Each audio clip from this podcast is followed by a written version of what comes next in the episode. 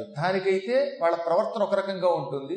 ఇప్పుడు మహిషాసురుడికి ఈ జగన్మాతకి వివాహం చేయాలనే కోరికతో వస్తున్నారు కనుక చక్కని గులాబీ మాలలు మల్లెల మాలలు బంగారు నగలు రకరకాల పట్టు వస్త్రాలు. అందులో సహజంగా వస్త్రాలు ధరించాలని కోరిక ఎవరు పడదు పూర్వం చీరలు కట్టేవారు కదా ఆడవాళ్ళకి చీరలను ఉండేవాళ్ళండి.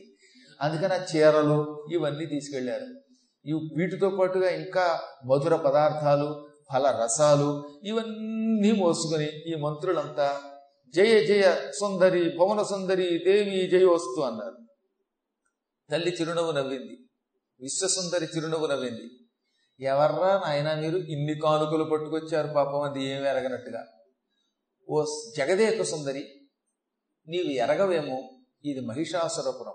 మహిషుడు అని ఒక దానవ చక్రవర్తి ఉన్నాడు. దున్నపోతు రూపంలో తిరుగుతాడు వాడు. వాడు కామరూపుడు. ఏ రూపం కావాలంటే ఆ రూపం ధరిస్తాడు. ఈ ప్రపంచంలో అంతటి పరాక్రమవంతుడు మరొకడు లేడు లేడు లేడు. అసలు వాడికి మృత్యువే లేదు. బ్రహ్మదేవుణ్ణి తన తపస్సుతో మెప్పించి సుర సిద్ధ సాధ్య నర కిన్నర పన్నగ యక్షచారణాసుర విద్యాధర గంధర్వాది జాతులలో ఎవరి చేతిలోనూ చావు లేకుండా మృత్యువు లేకుండా వరం పొందాడు. ఒక్క స్త్రీ చేతిలో మాత్రమే వాడికి మరణం ఉన్నది. అంతటి వీరుడు వాడు. ఈ ప్రపంచమంతా వాడిదే. ఇంద్రాది దేవతల్ని తోలాడు. స్వర్గాన్ని తానే పాలిస్తున్నాడు. ఈ భూలోకం వాడిదే. పాతాళం వాడిదే. వాడి దగ్గర ఐరావతం అనే గజరత్నం ఉంది. ఉచ్చైశ్వరం అనే అశ్వరత్నం ఉంది. కల్పవృక్షం ఉంది. కామధేను ఉంది. సువర్ణ ఆభరణాలు ఉన్నాయి. నవరత్నాలు ఉన్నాయి. ఈ ప్రపంచంలో వాడి దగ్గర ఉన్న సంపద మరెక్కడా లేదు. ఇంకా పరాక్రమము ఉన్నది. ఇంతకాలం ఇన్ని ఉండి కూడా ఆయన పెళ్ళి చేసుకోకుండా ఉన్నాడు. ఎందుకో తెలుసా? నీలాంటి అందగత్తె దొరక్క. దొరక్క దొరక్క నువ్వు దొరికావు. లోకోత్తర సుందరివి. అతి సుందరివి. అందుకే మేము వచ్చాం. ఈ కానుకలు సేకరించు. ఇవి తాంబూలాలు పుచ్చుకోవడం లాగా భావించు. నువ్వు అను. మా రాజుగారిని ఇక్కడికి పిలిపిస్తాం. నువ్వు అక్కడి దాకా కూడా రావక్కర్లా. మా రాజుగారు చాలా సరసుడు సుమా. తన దగ్గరికి స్త్రీ రావాలని కోరుకోడు. స్త్రీ దగ్గరికే తాను పెడతాడు. దున్నపోతుల లక్షణం కదా అది. అందుకని మావాడే వస్తాడు నీ దగ్గరికి. మీ ఇద్దరికి పెళ్ళైతే చాలా బాగుంటుంది. ఇంకా చూడు ఆ వీరుడు ఈ అతిలోక సుందరి వాడు జగదేక వీరుడు. మీ ఇద్దరు పెళ్ళి చేసుకుంటే ప్రపంచం అంతా వెళ్ళచ్చు ఇంద్రాది దేవతలు ఎక్కడ దాక్కున్నా మీ కాళ్ళ మీద పడతారు. త్రిమూర్తులను కూడా అదుపులో పెట్టవచ్చు. ఏమంటావు? అనగానే ఆవిడ ఏమందో తెలుసా? మీ రాజుగారు లాంటి వీరుడు దొరికితే పెళ్ళి చేసుకోవాలని నాకు అనిపిస్తుంది. కాకపోతే ఇప్పటికే నాకు పెళ్ళయింది. నేను రూపం లేనిదాన్ని రూపం ధరించి నా శరీరాన్ని రెండుగా విభజించుకున్నాను. అందులో ఒక భాగం కామేశ్వరుడు పరమేశ్వరుడు. రెండవ భాగం కామేశ్వరి నేను. మేమిద్దరం అవినాభావ సంబంధంతో ఉంటాం.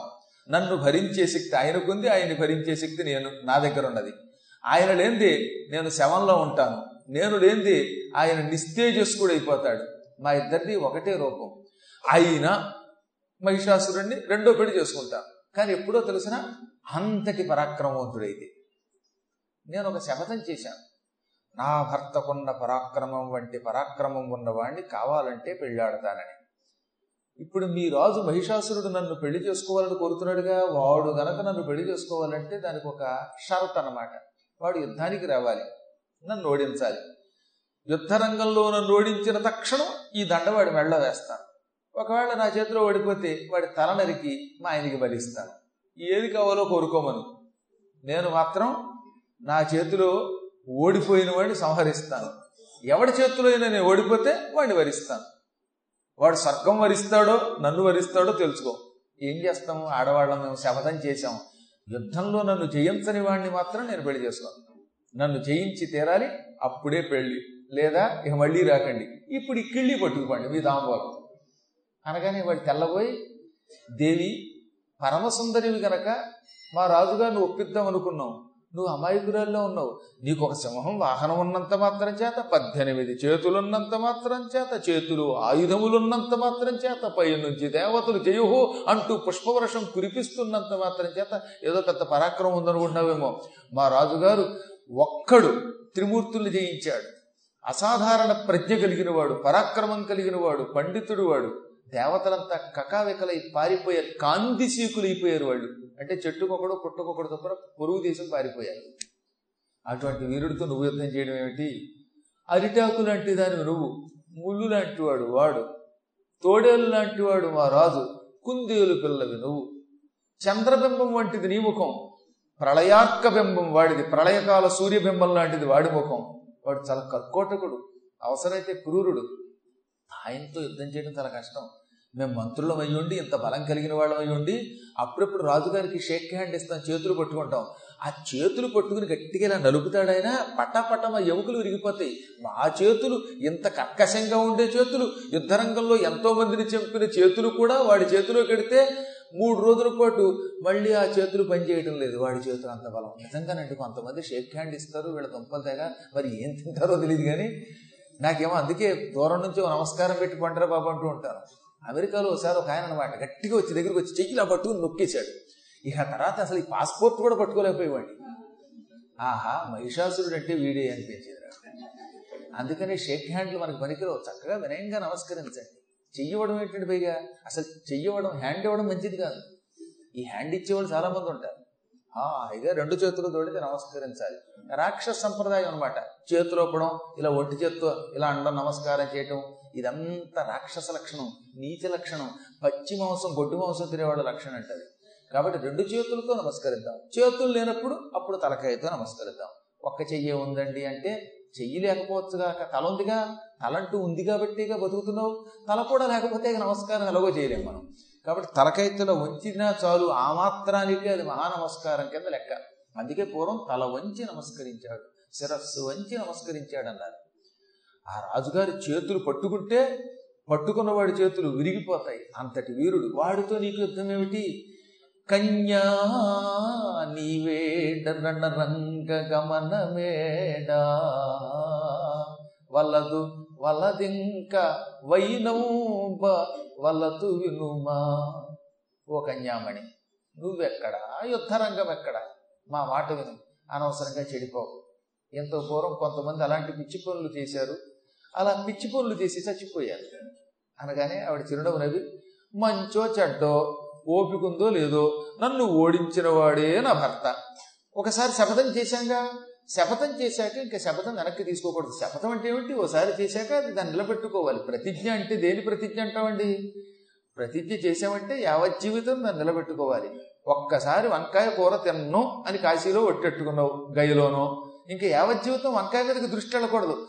వంకాయని చూసినప్పుడల్లా అయ్యయ్యో వదిలేశానే అనుకుంటే ఇంకా నువ్వు ప్రతిజ్ఞ చేసావు నీ మొహం? చాలామంది అంతే వదలడానికి ప్రయత్నించి తర్వాత ఎంత బాధపడిపోతారో. గురువు గారు ఏం చేయనండి? మా ఆవిడ తిన్నగా ఉండదండి. కొంతమంది భార్యలు గొడవ. వాళ్ళు వదిలేస్తూ వదిలేచ్చుగా ఈయన పట్టుకు తీసుకుపోయారట. ఈయన తీసుకెళ్ళి బలాత్కారంగా వంకాయ వదిలించారట. ఇక పులుసులో వంకాయ వేయకుండా ఎవడో ఉండడు. ఆ వంకాయ ముక్కలు పులుసులో కనపడినప్పుడల్లా వీడు ఇక కళ్ళల్లోంచి నీళ్ళు గార్చి ఎంత పని చేసేవే భార్య? ఆవిడ అనుకుంటే అది ప్రతిజ్ఞ ఎలా అవుతుంది. ఒకసారి వదిలిన వస్తువు మీద యావజ్జీవితం మళ్ళీ కోరిక రాకూడదు తెలుసా? పాతది ఆ పెంట వదిలిపోయింది అనుకోండి అది మళ్ళీ గుర్తుకొస్తుందంటే ఎక్కడో కొద్దిగా సాధనలో లోపం ఉన్నది.